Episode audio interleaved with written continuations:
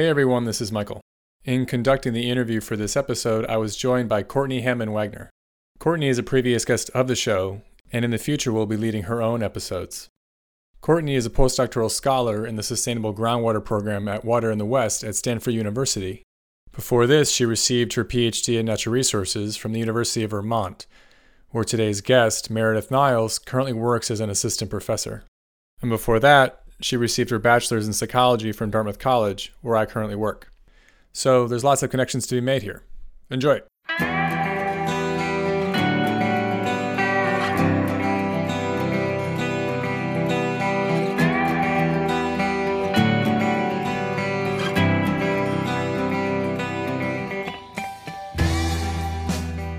Hi, everyone. We're here with Meredith Niles, who is an assistant professor in the Food Systems Program in the Department of Nutrition and Food Sciences at the University of Vermont. Meredith, I understand you're also associated with the Gund Institute. You're a Gund Fellow. Before getting into your current position, which we definitely want to get to, I'd love to just hear about how you got to where you are, and I can make that more specific because that's quite a daunting question. I mean, so I was looking at your CV and obviously looking at your background. And in particular, I saw that between your bachelor's work and your graduate school time, you spent some time working at different nonprofits, et cetera. I have the impression that you're also interested in doing applied work within academia. So I was interested in your time leading up to going into grad school. What led you to that? Were there different epiphanies? How do you make sense of yourself? What are the different origin stories you tell yourself about how you got to where you are? That's a great question. And what my academic CV does not actually show is also the time I spent in New Zealand working at a ski resort and also bartending. So there's a number of things that are on the CV and a number of things that aren't on the CV. So I guess a good place to start is like the longstanding interest I've had in policy and the intersection of the environment and food systems and policy. And that is sort of a common thread through my entire research career, but also my applied and non-academic career as well. So I studied political science as an undergraduate and had an honors focus in environmental studies. And because I went to school in Washington, D.C., I had great opportunities for internships. And so actually started an internship my senior year at the State Department in HIV/AIDS public health and our global programs in HIV/AIDS public health. And that was a position that I actually continued in as sort of an employee after I graduated. So I had a really like those kinds of stories that we talk about as undergraduate, advisors, like you should get an internship and then it'll lead to a job. Like, can actually say that happens. So that's good to tell my students. But that really exposed me to, the real policy world, like what actually happens inside of policy. And I was particularly working in congressional relations and public affairs for our HIV/AIDS office. And so I interacted a lot with congressional officials. I interacted a lot with the media, but was working in a government agency and sort of on a topic that really spanned lots of different agencies, Peace Corps, USAID, Department of State, Defense, et cetera. So I think that policy, that real-world policy experience has really shaped a lot of how I still conduct research now, and also the kinds of work and the kinds of people that I spend my time with in terms of research. But I also got pretty fed up working in the federal government and had always wanted to travel. And so I did then, I went abroad for about 16 months and I traveled in Southeast Asia and China and Tibet, and then wound up in New Zealand for about a year. And that actually also then led me to my future work. And long story short, I came back from that time abroad really reflecting a lot on my interest in policy and agriculture and the environment, and did a short stint in outdoor education, and then wound up back in DC working for a sort of consumer nonprofit. And again, as an intern, a 25-year-old intern, also a humbling experience I talk to my undergraduates about when you're trying to sort of break into a new topic or a new area or expand like your past into a different place. Sometimes taking an internship is what you have to do. but I actually was only an intern at that organization for 2 months before they offered me a full-time job. And that was directing their climate change and agriculture program. So looking at how food systems are affected by climate change and contribute to climate change. And since you've seen my CV, you know that that is a thread of my work that has continued today. And so it was really that nonprofit and government experience that even got me interested in thinking about graduate school. I had zero desire to go to graduate school when I finished undergrad. In fact, my brother was doing his master's and PhD at the time, and I thought he was crazy. But then once I found something that I really felt passionately about and was really excited about, it made me think about doing a PhD. And so that led me to Davis. And so I started at UC Davis in 2009 for my PhD. And my last day of work actually in DC was the day that the Waxman-Markey bill, which was this really could have been a really prominent climate change policy, passed one part of the legislature, but not the other house. And so it was like writing on the wall that we weren't actually going to achieve this pretty significant climate policy. So is that, you mentioned, so you left DC twice. Yeah. And the first time... I thought I was going to go back. I should also add that when I went to do my PhD, I had no intention of becoming an academic. This is, okay. Quickly see how that worked out. Yeah. Wait, can I jump in on that, Michael? Sure. Okay, so Meredith, this was one of the things that I wanted to ask you, because I've heard you say that before a few times, that you went to get your PhD and still had no intention of going into academia. So, and I don't think I've ever heard you describe what changed. Well, I guess I should clarify that the reason when I left DC to go do my PhD, what I saw was not a lack of scientific understanding for the causes of climate change. You know, we had pretty good scientific information even in, 10 years ago about what the issue was, what the problems were. But what we didn't have was behavioral change and policy support. And that's what I became incredibly interested in, but didn't see myself as wanting to stay in academia. Instead, always envisioned I would go back to DC and work at the interface of science policy and work in the policy context to on these issues related to agriculture and food systems and climate change. Yeah, so when I got to Davis, my advisor at UC Davis was Mark Lubell, who I know that you've worked with, Michael, or followed his work at least, talked about on the podcast a little bit. Mm-hmm. And I told Mark from the day I got there, just so you know, I'm not interested in academia. I want to go back to DC. I want to work in policy.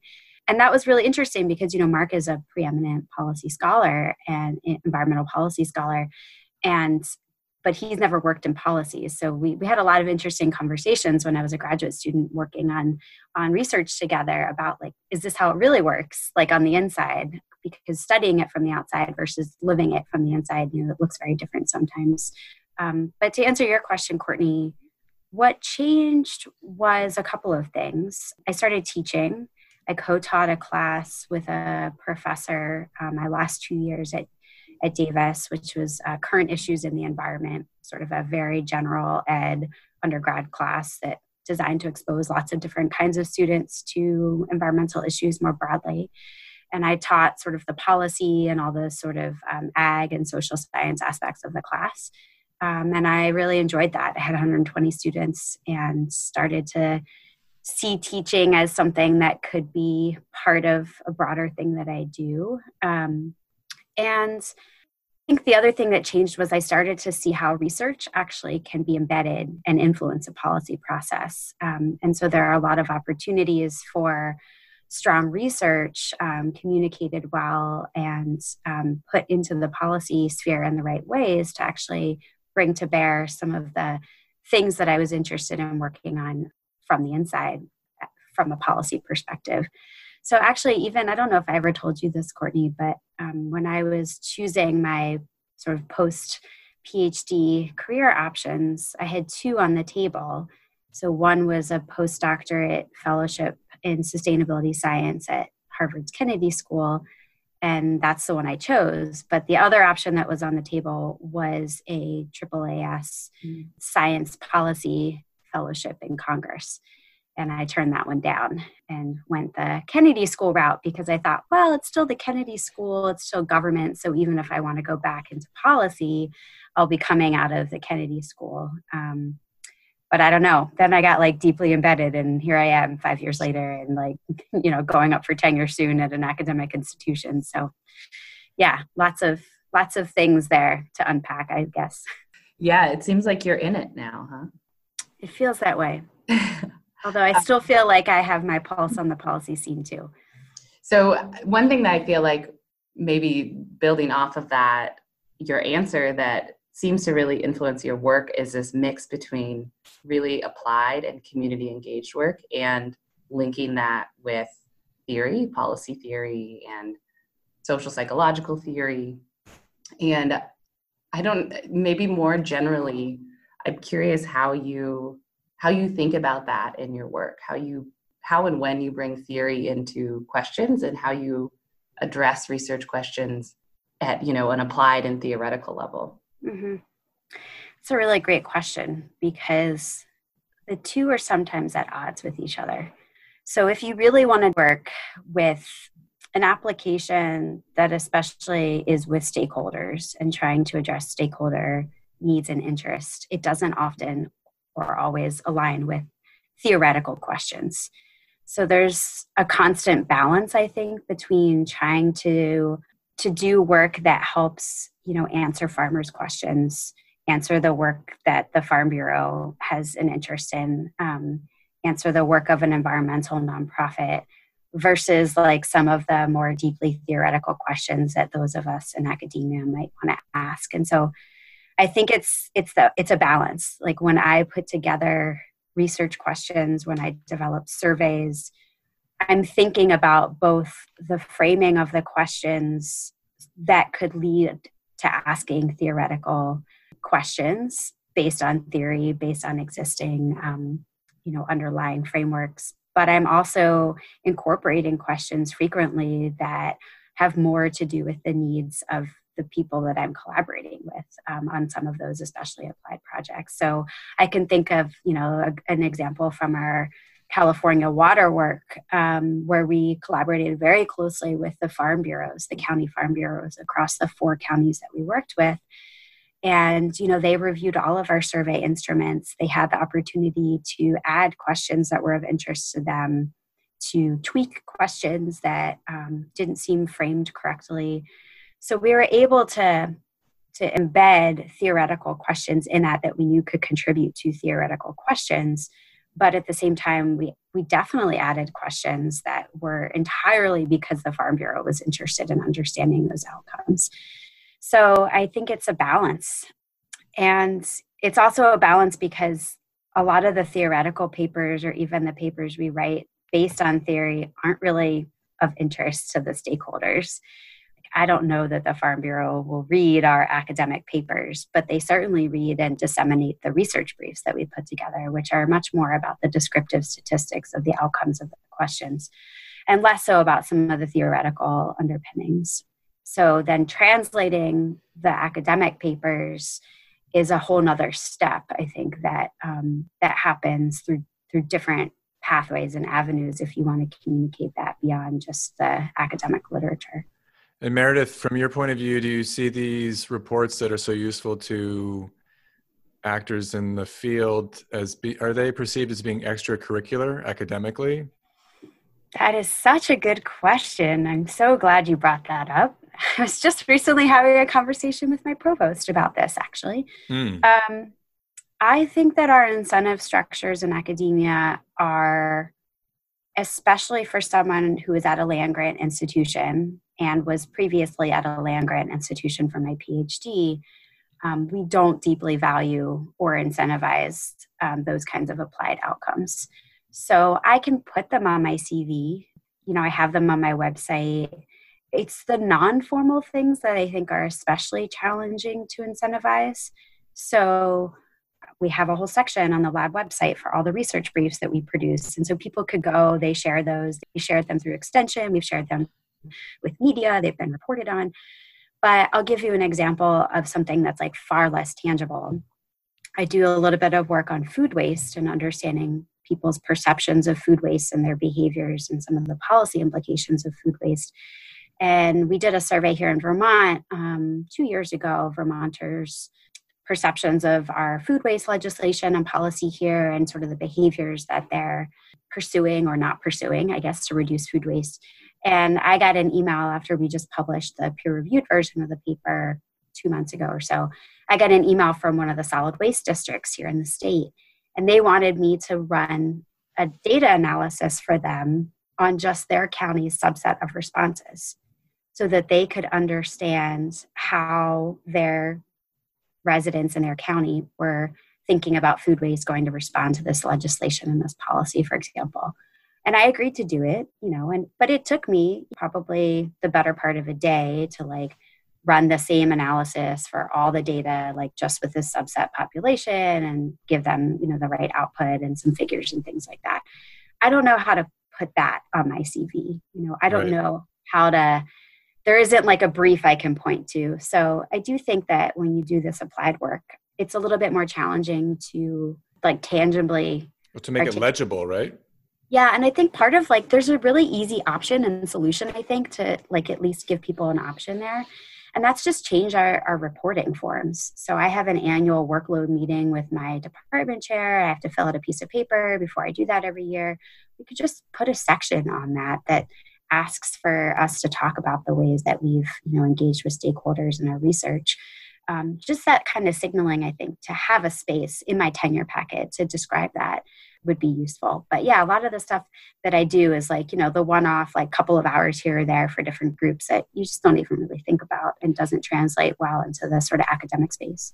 Yeah. I mean, being governance scholars, right, it's very interesting to be a little reflexive about this. I see this as being a pretty ubiquitous challenge in measurement and incentive structures. I learned this mostly from James Scott's book, Seeing Like a State, where he talks about the importance for a government or a large enterprise to make the system it's governing legible. So, right, so it'll choose simplified metrics in lieu of more complicated, as you know, you mentioned the word informal, more informal practices. And I think it relates to this theory applied distinction. It also relates to teaching practices, right? I mean, it's a lot of the best teaching and mentoring that gets done is almost, I mean, at least some of it needs to be informal, right? Mm-hmm. Where there's these mentor-mentee relationships that are built up over time. No one would seriously consider kind of documenting that in some kind of highly quantified way. I mean, you know, if you had your students sign a piece of paper that said they came to your office at the end of the meeting, that would, I think, I would almost crowd out some of the mm-hmm. goals that you're trying to develop.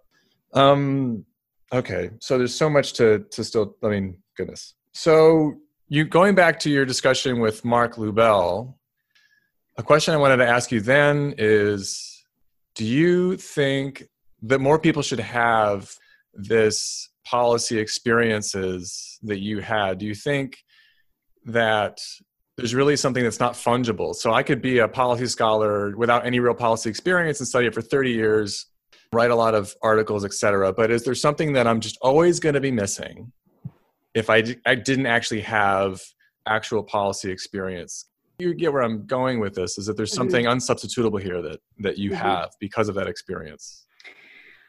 Honestly, I think so.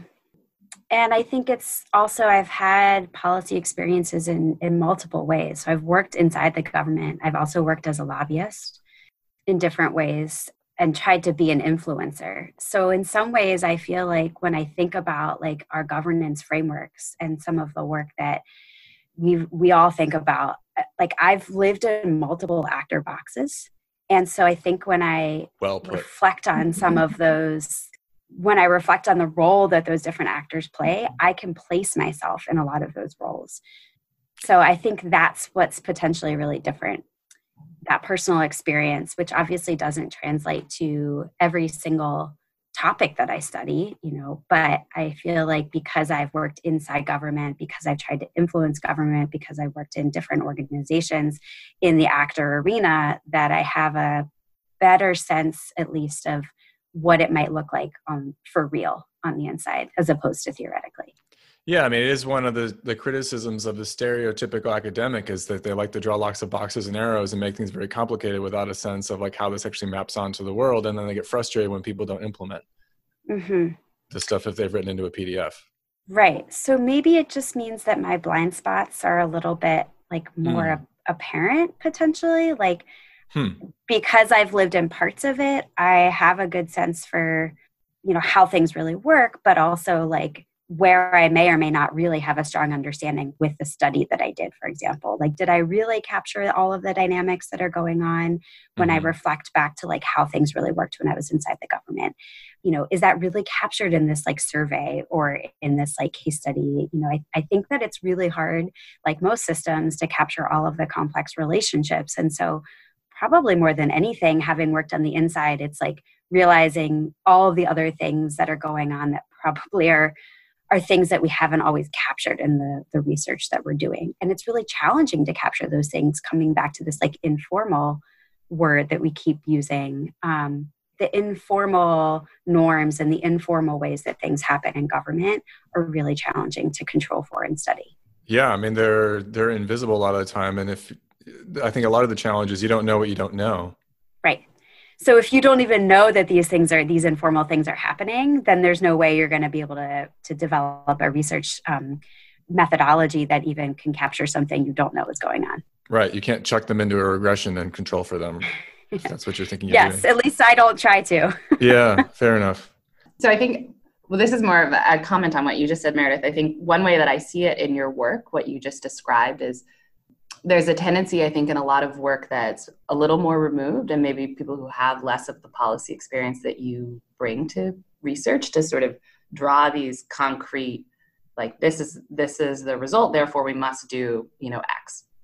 And I think it has a tendency to sort of create these barriers of placing blame in places and maybe creating more of a division or an us versus them. I think of this with a lot of the farmer work that we do, where often around water quality issues, around groundwater, farmers are really, you know, become they get a lot of blame placed on them. And where I see your work is sort of trying to dig into the nuance of that, you know, and that there isn't an us versus them dynamic at play. And that maybe, I mean, at least the way I see it, is it makes more space for policy to actually engage and have an impact. Yeah, thank you. I appreciate that. It's a tough balance to have, but you know, I think there's so much more complexity in these systems and in these policies than a lot of the academic work can even bring to bear. And I'll give you an example that, you know, I've been thinking a lot about lately, and I had some work working with dairy farmers and looking at manure management, nutrient management with dairy farmers. And dairy farmers get a lot of blame for water quality issues. And simultaneously, dairy farmers are getting a lot of blame for greenhouse gas emissions. And some of the recent work that we've published looking at that sort of balance, it really shows that what we've seen is a lot of shift towards these larger sort of liquid manure systems, these really big lagoons, for example, in places like Wyoming and other states, over the last several decades, which has had a negative impact on greenhouse gas emissions. But it has a positive impact on water quality because it allows for these dairy farms to store the manure and apply it in more prescribed times, not have to apply it every day or like every couple of days when there might be rain coming, for example. So this is like a great example of a current set of policies in place with environmental implications. And one type of policy signal was telling farmers to put in this infrastructure to ensure that they're complying with water quality regulations or thinking about water quality. Simultaneously, that infrastructure they were being encouraged to put in is leading to greenhouse gas emissions. And so it's like, well, which environmental outcome are we controlling for? Which one do we care about? And how do dairy farmers actually make decisions about this stuff? Because one agency is telling them to do X, and another one is telling them that what they're doing is causing, you know, Y, and they're frustrated, right? And so if you're actually the dairy farmer sitting at the intersection of that conversation, what you see are two different government agencies basically fighting with each other and telling you to do something different. And that's really frustrating, right? And so I think the nuance and the complexity of the environmental solutions and the policy solutions to help us get to a better environmental outcome aren't so black and white all the time. And I think acknowledging that and bringing that to light creates opportunity for new engagement with different kinds of stakeholders, but also highlights that like our policy complexity is like crazy too. And all the things that we think should be happening have a lot of potential unforeseen consequences, both within policy and outside of policy. So in that context, do you think that policy, and maybe this is not a meaningful question, needs to get more versus less complex? Ooh. More complex? to explain it a little bit, I think I was just going to say what I think that we are really good at doing in government agencies is boxing out our sort of piece of the pie. So, and we have to, right? Because there are certain pieces of legislation and statute that provide jurisdiction for one agency to handle one thing versus another, right? So from a legal standpoint, agencies have a set of things that they're tasked with doing. What I think there's great opportunity to improve is the capacity for agencies to have more cross conversations and for us to think about policy in a broader systems way that isn't always apparent and isn't always happening. And so when we start to think systematically about a given issue, we realize it links across these other areas and other agencies in a way that right now I think a lot of our current government agency structure just doesn't allow. There's another great example out of Vermont right now with food waste. So we have this food waste policy that's by July 1st, 2020, Vermont will be the first state in the country to ban food waste from landfills. And that is period. So household food waste, restaurants, hospitals, you name it. And as part of the policy, there's an encouragement to donate food that's still edible to food banks, for example, but also food that could be fed to animals to be fed to animals. While in the process of diverting food waste to feed chickens, there's also been this big issue here in Vermont where now chicken farmers are being regulated basically as solid waste districts because under the definition of farming by the Agency of Agriculture, they're no longer farming because now they're managing food scraps. And so there was like this just crazy, if you're on the outside, sort of challenge right now where chicken farmers are being told by the Agency of Natural Resources they need that if they want to feed food scraps, then that's actually falling under a non-farming definition as determined by the Agency of Agriculture, and now they have to get solid waste district permits. So if you're a chicken farmer, you know, that just feels like, wait, aren't we trying to reduce food waste? Aren't we trying to repurpose food waste? And now we're regulating farmers as if they're solid waste handlers. So, you know, that level of complexity, that's what I'm talking about when I say there's opportunity for us to, yes, I think maybe not further complicate policy, but use a systems level approach to think about how a given policy implemented might have reaches across different agencies in ways that we currently aren't always thinking about. That's really interesting. I mean, it sounds like it's a plea for essentially coherence across different agencies. I think so. And I think there's a lot that happens in that space. You know, think about climate change and the impacts that climate change is going to have across so many things in our lives. And so facilitating these interagency working groups or interagency collaborations around key topics, I think is really important as we move forward in what feels like an increasingly complex world, for sure. Mm. I mean, it reminds me, I don't know how direct an example this is, but I have my students each year in my policy class read Mark Reisner's Cadillac Desert book, where he talks a lot about essentially a turf war between the Bureau of Reclamation and the Army Corps of Engineers about who gets to build what dams where and for what purposes. And so you just have this history of these different agencies, you know, you take the east of the Mississippi, we'll take the west, and we're going to have dams for flood control. You're going to have them for hydroelectric, et cetera. And first time I read the book, I don't have any agency experience. It really was eye-opening to me because, of course, I mean, agencies are full of people, just like every organization. And so they're going to kind of want to implement their goals and the mission of their agency. And that's their perspective. But I think they're also competing for money. Right. Let's not forget that the budget also is directing a lot of the like my agency versus your agency funding in a lot of cases. Yeah, it's interesting. It's one of the things I think it's hidden by the state market dichotomy, right? We think that organizations, aka firms in the market, are subject to all of this competition, and we kind of forget that public organizations have their own competitive dynamics as well, maybe with some similar results. I mean, people talk about the overreach of agencies as their missions kind of get bigger and bigger, and that's a critique of public agencies. But I think a reasonable hypothesis that this can happen in private firms as well, right? Like, why do I need all the bells and whistles that I now have on Microsoft Word? Well, I've always had this like little mini hypothesis is because basically they just keep furthering these little missions that they have because someone needs to do something. Okay, that's a little cynical as a conclusion, but okay. Getting back to this distinction between theory and applied work, I've wondered whether there's a feeling among parts of academia that theoretical work is better.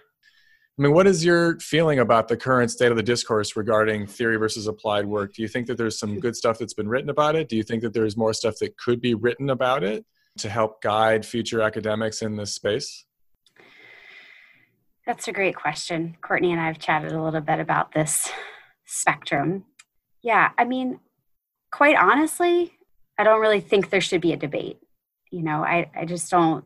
I don't really get like the academic territory fight, I guess. I think we need both. And I think that the best research has aspects of all of that. I think purely applied work that has no capacity to advance our understanding of a given topic beyond one-off case studies is only really useful for that particular place and that application.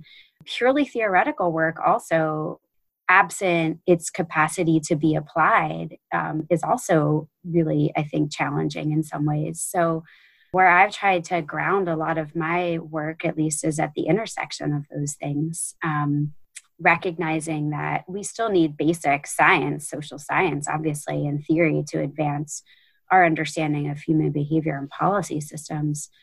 But at the end of the day, that has to be applied in some way for it to move the needle on the challenges that we face as a society.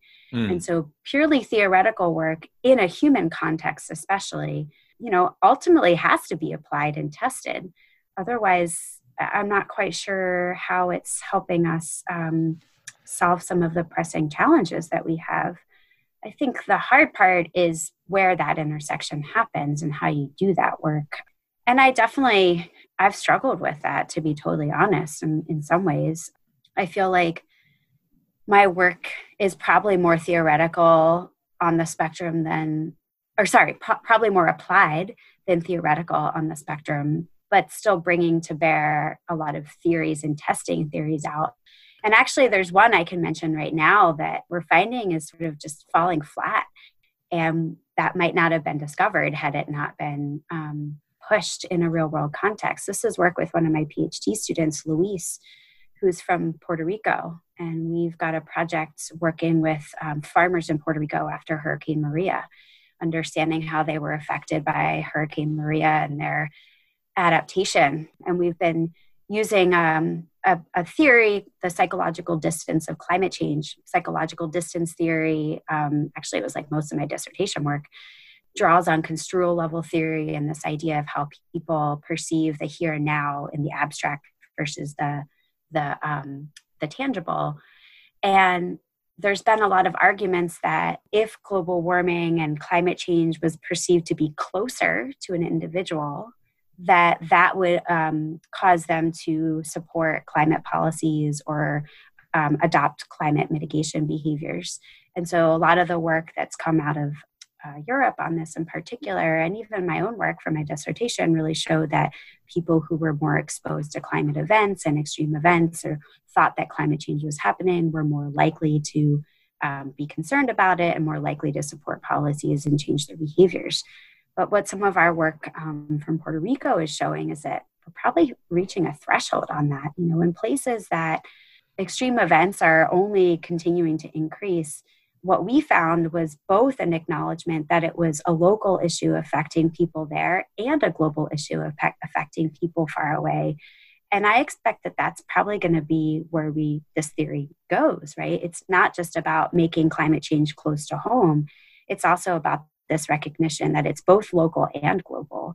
And so as the sort of understanding of climate change and the increase in extreme events continues to happen, I think the theory is shifting. And, you know, that's being realized through applied work with real people on the ground after real events. So that's work that we're hoping to submit soon. But I think that's an example of sort of like a theory that in practice we're starting to see is shifting. Okay. Oh dear, Meredith, you're bringing up too many interesting things at once. Let's see. I mean, so I really do want to talk about the work involving social psychology. I was looking at one or two articles where you used the psychological distance theory. It sounded to me like kind of salience bias, something that I think a lot of us experience in our lives, right? Where as soon as if you have someone in your life who's had cancer or been traumatized or something like that, like suddenly it becomes much more of an issue for you. So it sounds like it's one of these theories for which there's a lot of like emotionally intelligent intuition. There's a lot of sense that it makes to most humans. But before we get to that, I was interested in wrapping up this conversation about applied versus theoretical work. So I've become very interested in a type of person that I've been calling like a boundary actor. And there's a whole literature, of course, on this, largely related to the science policy interface, where there's a literature that says basically we need boundary actors to kind of span these two worlds. And I think it's actually generalizable beyond that context. I think it's, you know, when you were mentioning, you know, why is there a divide between theory and applied? It reminded me of what Courtney was saying earlier about, you know, maybe part of what's going on is like, it's kind of this us versus them mentality that human beings so much fall into, particularly when you have like an A versus B framing that part of me thinks it just like mechanizes our groupish instincts to think, okay, well, I should find a side here. And I've been wondering about the possibility of like boundary actors to basically, or boundary spanners, right? To bridge that gap. Have you experienced yourself as a boundary actor, kind of going from one world to the next because you're able to talk about, use one kind of lingo maybe in one context versus another? Does that make sense to you? Is that word help you make sense of the experiences you've had in these different worlds? Yeah, thank you for helping me define myself. I feel like for so long, I really appreciate this idea that like this us versus them. I don't find that framing in most contexts in life to be very useful, and look at sort of our current political context and it feels like we're really in that, and it doesn't feel like it's helping a lot of our discourse and conversations. And listen, the reality is like people are interested in different things and people are good at different things. And so like we can't expect one single person to always do everything, right? We can't expect someone to be a good researcher and also communicate all of their work perfectly to policymakers all the time, right? And so we do need those boundary actors or those boundary organizations. And some people are really well suited to that. And I definitely consider myself as someone who falls probably within that space, although there are lots of other organizations out there doing great work in that space as well, like the Union of Concerned Scientists, for example, I think about playing that role from an organizational standpoint. But I think part of it is also helping people self-identify, like where their interests are and where their strengths are. And then that's okay, right? Like nobody has to do everything, but then let's give people access to resources or to other people or organizations that might help them translate their work.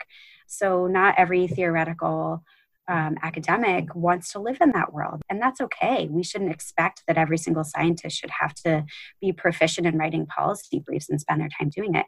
But I do think that universities and institutions need to invest in people to help them do that. And this is a good plug for the Gund Institute, who is doing that. You know, the Gund Institute for Environment at UVM has a policy director who comes from a science policy interface background. And his entire job is to help the fellows and the affiliates at the Gund Institute translate their work into policy. And I think that's a great example of how institutions can help scholars do that work and not also expect academics to do everything. You know, we're increasingly being asked to do so much already. We can't expect people to carry the weight of all of these things. But I do think that institutions can invest in that and help facilitate that process. Wait, can I jump in on that? Courtney, go ahead. Okay. Yeah.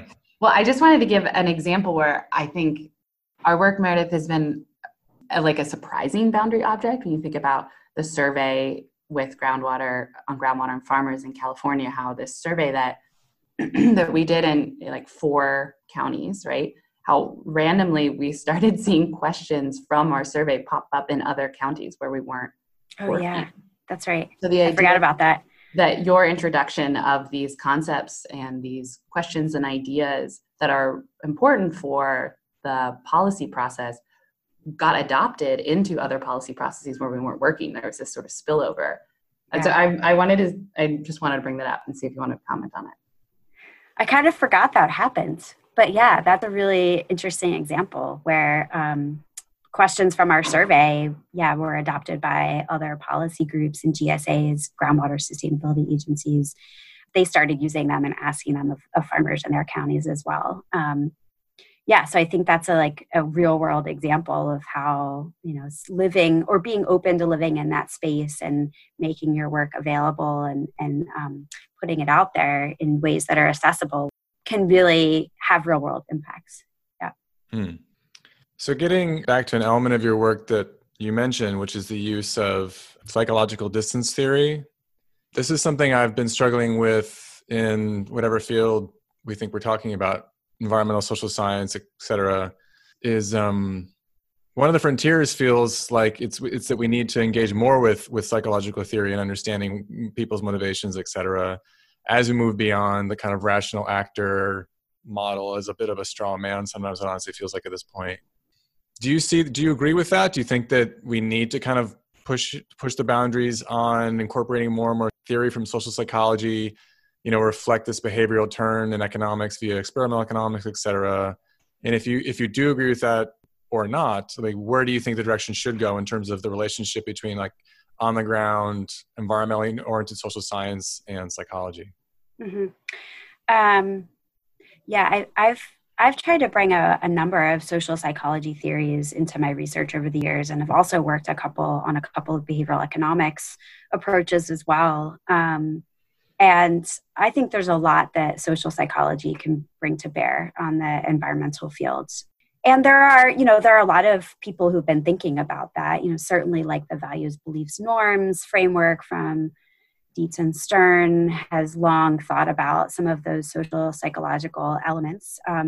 But I think the way in which we've measured those and how we can think more critically about measuring those, even in controlled experiments, is changing as well. And there's a lot that we could learn from social psychology theory and working more with psychologists and sociologists, I think, in the field.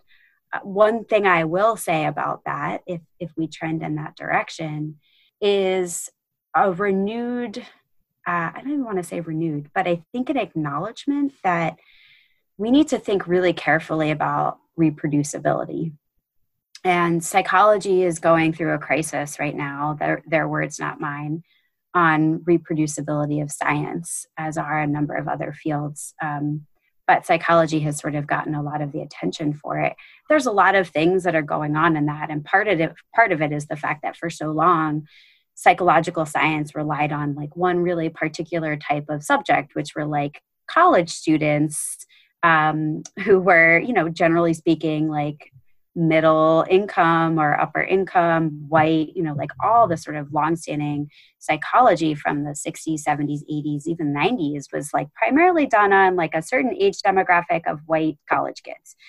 And so as we've expanded out the research into other demographics, we're finding obviously, those results might not be reproducible. That's part of it. But I also think, as we move, if we move in that direction, that there's attention that needs to be paid to reproducible science and how we do that and how we make our data and our work available to ensure reproducibility. And ultimately that reproducibility or that capacity to test theories over time in different places and different ways is what also then helps us move science forward and see the application of theory in practice. Mm. Do you think things so one example I like to point to when I think about reproducibility is the Open ABM project. So folks that do agent-based models now, when they submit to particular journals, are required to include all of their code so that someone could essentially rerun their model. I've thought for a while that we should have something similar with instrument-based work so that it'd be great to have, and I have a mini version of this actually, basically a database of questionnaires how cool would it be to have like a searchable database of instruments? So you could say, well, I want to do research on place attachment in fisheries. And so maybe someone's not looked at it in fisheries, but they've looked at it somewhere else. This is not exactly about reproducibility. It's also maybe more broadly about kind of social learning among scientists. But I felt like really like the public good nature of those resources means that they're always underprovided, right? We all kind of have our own research track, and that's kind of where we need to make our bread. But then we have these, we're kind of under-coordinated as a set of academics. Yeah. Can we please work on this together?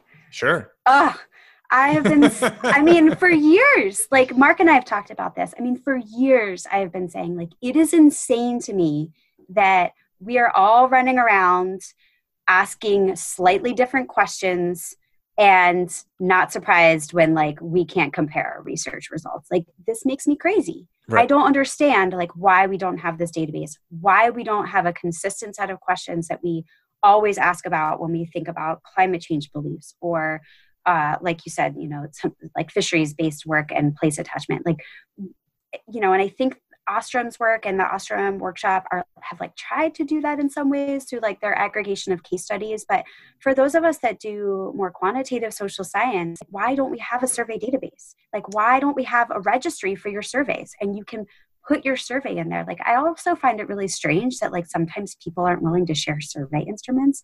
That's bizarre to me. Like, I just don't get that at all. Like, I don't think that survey instruments should be proprietary. Right.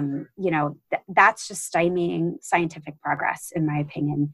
And what we need instead are, because what we're not getting in social science and why we're so hindered, I think, on truly understanding a lot of these challenges and being able to say anything with any sort of causal inference is we don't have panel data. We don't have the funding for it in our work. It's just not there, first of all. And so absent panel data, the best we're going to do is much better coordination by scientists to share their survey instruments, share their questions, and encourage people to use them as freely as they want so that we can gather comparative data across time and place to more thoroughly answer these questions. And it's really strange to me that we just don't do that. We don't have a way of doing that. So maybe we need a survey database. It wouldn't be that hard. It wouldn't be that hard. Like, but think about the impact it could have, you know? And so in my own work, I've tried to, we always have the survey instrument as supplemental materials, but we've also tried to ask the same consistent set of climate questions, for example. So now we have climate data from 2 time periods in the same population of farmers in California. We have it from farmers in New Zealand. We have it from farmers in Puerto Rico. We have it from farmers in Vermont. Like, we've tried to ask the same consistent questions, but this is just one lab. You know, and so I think that there's great opportunity for us to come together in the environmental social science world to aggregate our surveys and our instruments and to use them and to share them. And I do think that is related to the reproducibility issue, because how is something reproducible if you can't ask the same question? I mean, even using the word global warming versus climate change, you're not going to get the same results, right? So there's a lot of opportunities in this space. There's opportunities for open code, providing your data sets, open survey instruments and questionnaires, freely sharing those things. And, you know, I'm also a huge proponent of open science in general and open research and open access. And I serve on the board of directors for PLOS, the Public Library of Science, and I have done that since 2014. And so I've had a lot of opportunities in the open science world to think about these issues. But we're not going to move the needle on science if we don't share our results and share our instruments in ways that help people use them and adapt them to other places. All very well said. I totally agree. It sounds like we're going to have another conversation off the record, as they say, about all that stuff. Yeah. If only we lived close to each other. Oh, wait. We do. We do, yeah. Okay, I don't want to take up too much of your time because I could kind of go on forever here. Courtney, are there other questions that you want to make sure that you get in before we, you know, wrap up in 10, 15 minutes? If that works for you, Meredith. Meredith just sort of got there, which was, I know that you're super passionate about open access. And I think you touched a little bit on why in that answer. But I want to hear more from you about how you got into that and where you want to see that go. Mm-hmm. So open access was not something I really thought about until I went to publish my first research article, my first dissertation article as a grad student. There were sort of two things that happened to me in graduate school that really led me down this passion that I have for this issue. The first was that my cousin actually was diagnosed my first year of graduate school with a really rare brain cancer. And if you've had anyone that's, you know, been affected by a disease or a public health threat like that, especially as being an academic, you realize like we have access to a lot of information. And my cousin's doing great. He's been in remission for a long time now. But what I realized was that because I was at an academic institution, I could very easily go and start looking up all the research about his condition and the studies that had been done and the survivability and the technologies that could help him. And what I also realized was because the National Institutes of Health had adopted an open access policy a couple of years before that happened, that my family members could too. Mm. So the National Institutes of Health have a policy that has since sort of governed the direction of a lot of other federal agency policies that within 1 year of publication of your research funded by the National Institutes of Health, it has to go into PubMed Central, the database for that. And lots of stuff are in PubMed Central now, not just health research. But, you know, I sort of realized like I was in an incredible place of privilege because I was at an academic institution and I could very easily start looking at this research, not only having the scientific background to sort of broadly understand it at least as well, but just like literally having access to the information. And so that just started me thinking a lot about why and how we tie up knowledge and who has access to that knowledge. And I actually truly see this as an equity issue and a social justice issue. And what happened next was when I went to start to publish my own research, I realized that some of the journals that I was thinking about publishing it in were not going to be journals that the farmers I was working with would actually be able to see their own, like the results of the work with these farmers was going to wind up behind a paywall where farmers were going to have to pay $40 to see it, you know? And obviously I was going to share the article with them, but just the principle of that, like I really started to think about that a lot more carefully. Like what are we doing in academia? You know, in my case, I had 5 years of public funding. I was completely funded by the National Science Foundation under a graduate research fellowship and a National Science Foundation IGERT for my research. So I was entirely publicly funded and then took all this public money, did this work with application for agriculture and climate change in a county I was living in, and then was going to turn around and publish it in a journal that they were going to have to pay money to see it. Like I just really started to think about the model that is embedded in sort of scientific publishing, and really started to think about that. And I published my first dissertation chapter in PLOS One, which is an open access publisher. I'm sorry to say I did not publish all of my dissertation articles open access, and there's lots of reasons why that happened, but I have since made a pledge that all of my work is open access, either through an explicit publication in an open access journal or through making the peer-reviewed version publicly available in a scholarly repository. I also no longer review for Elsevier or any Elsevier journal. I won't serve on their editorial boards. There's a number of people, thousands of scientists who've made that pledge now as well. I could talk about why Elsevier in particular, as opposed to other publishers, But I think the big picture here for me is I think when we actually sit down to think about this model, most of us will realize like something is wrong. I think there's a lot that needs to change in scientific and academic publishing. And at the end of the day, it's really us. It's us as scientists who are giving our copyright to for-profit publishers in most of the cases. And so I just have a real problem with that. You know, if we're the ones doing the research and it's our hard work and our government funding and our writing and our students that have written this, that have spent the time to create this knowledge, to synthesize it, and to try to advance scientific understanding, why should we ever sign a copyright agreement that gives all of that to a for-profit publisher?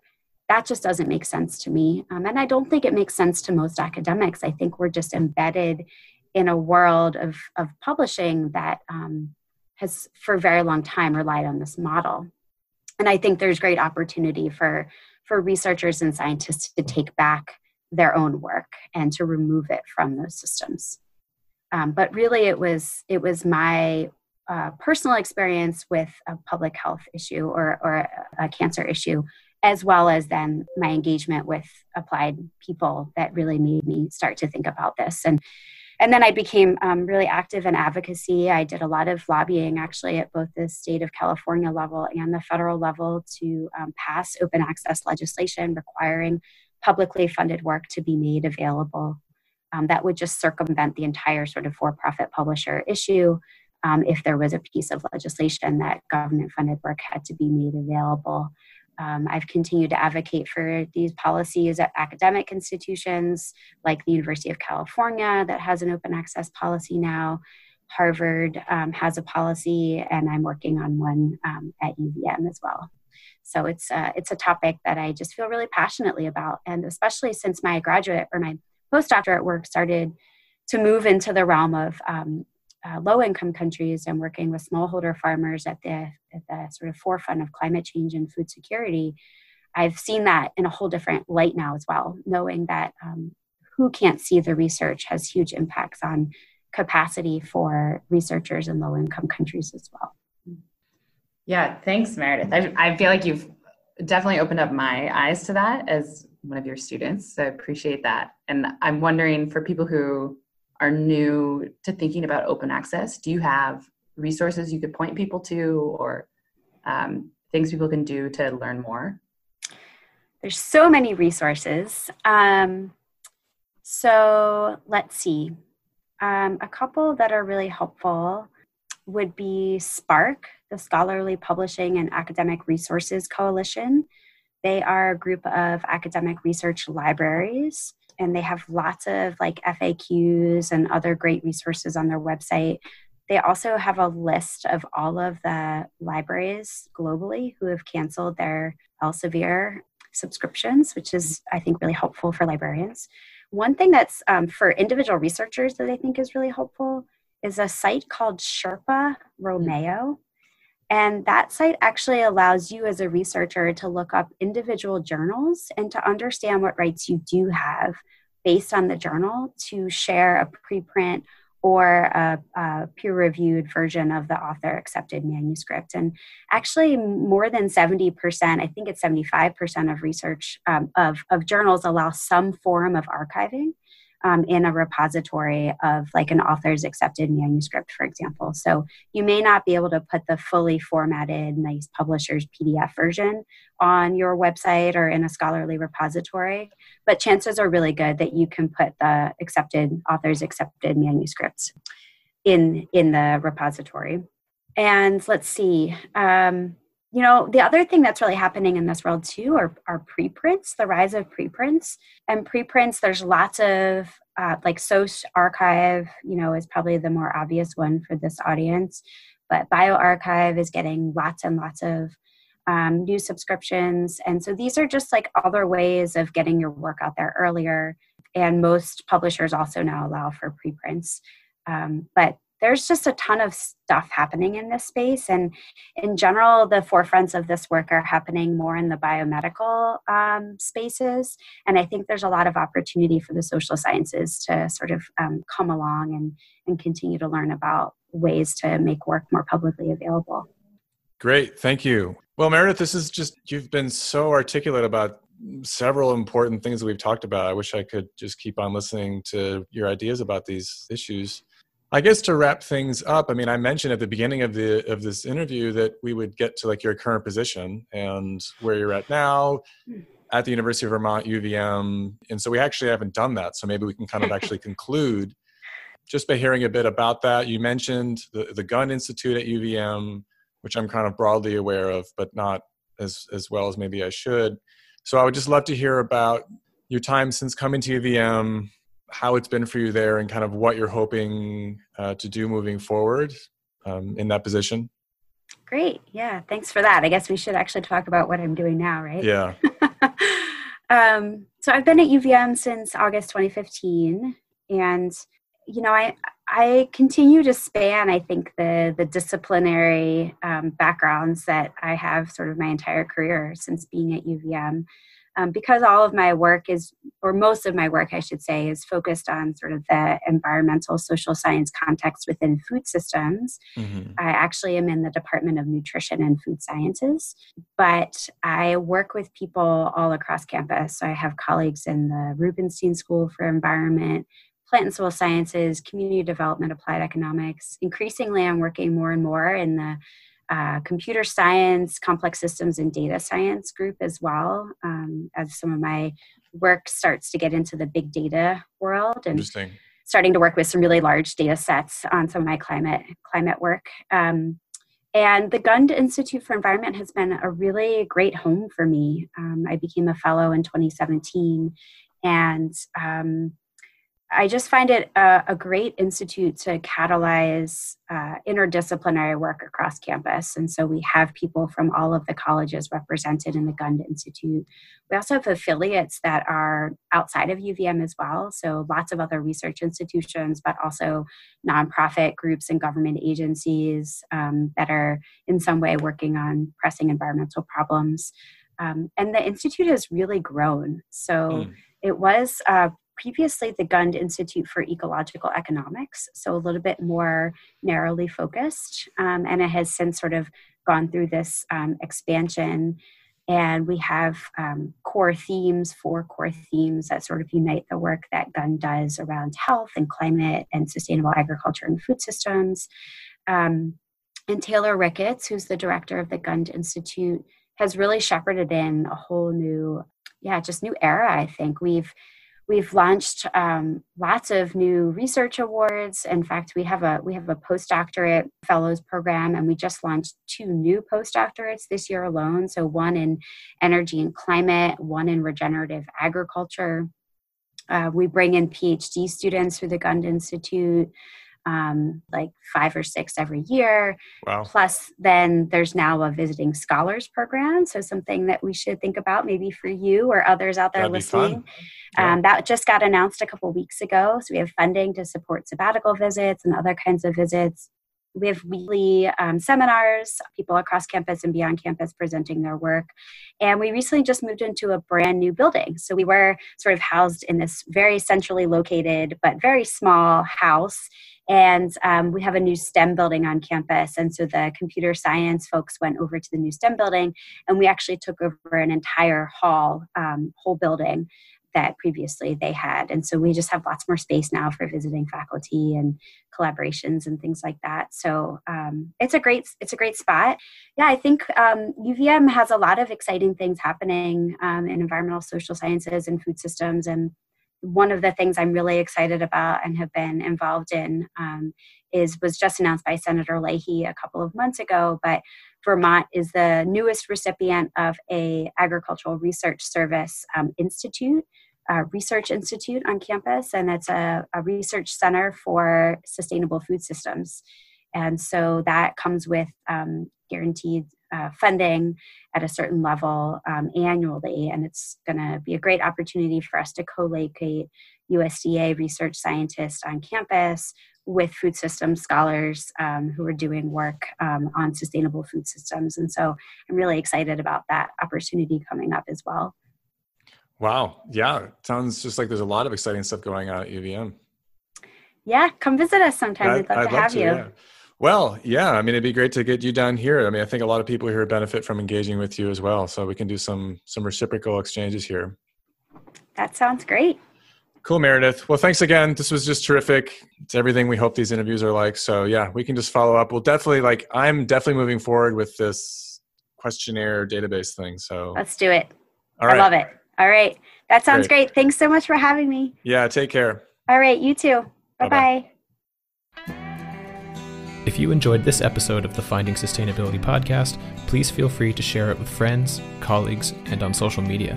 You can find us on Twitter at find_sust_pod, or you can visit our website, www.essnetwork.net. /podcast. On the website, you will find a content and guest request form. Here we invite you to submit recommendations for content and guests you would like to hear on the podcast. The podcast is available on Apple Podcasts, Spotify, and Stitcher, and can also be streamed from our website. This podcast is part of the Environmental Social Science Network. For more information about the network and how to get involved, please visit our website, www.essnetwork.net. Thank you for supporting the podcast.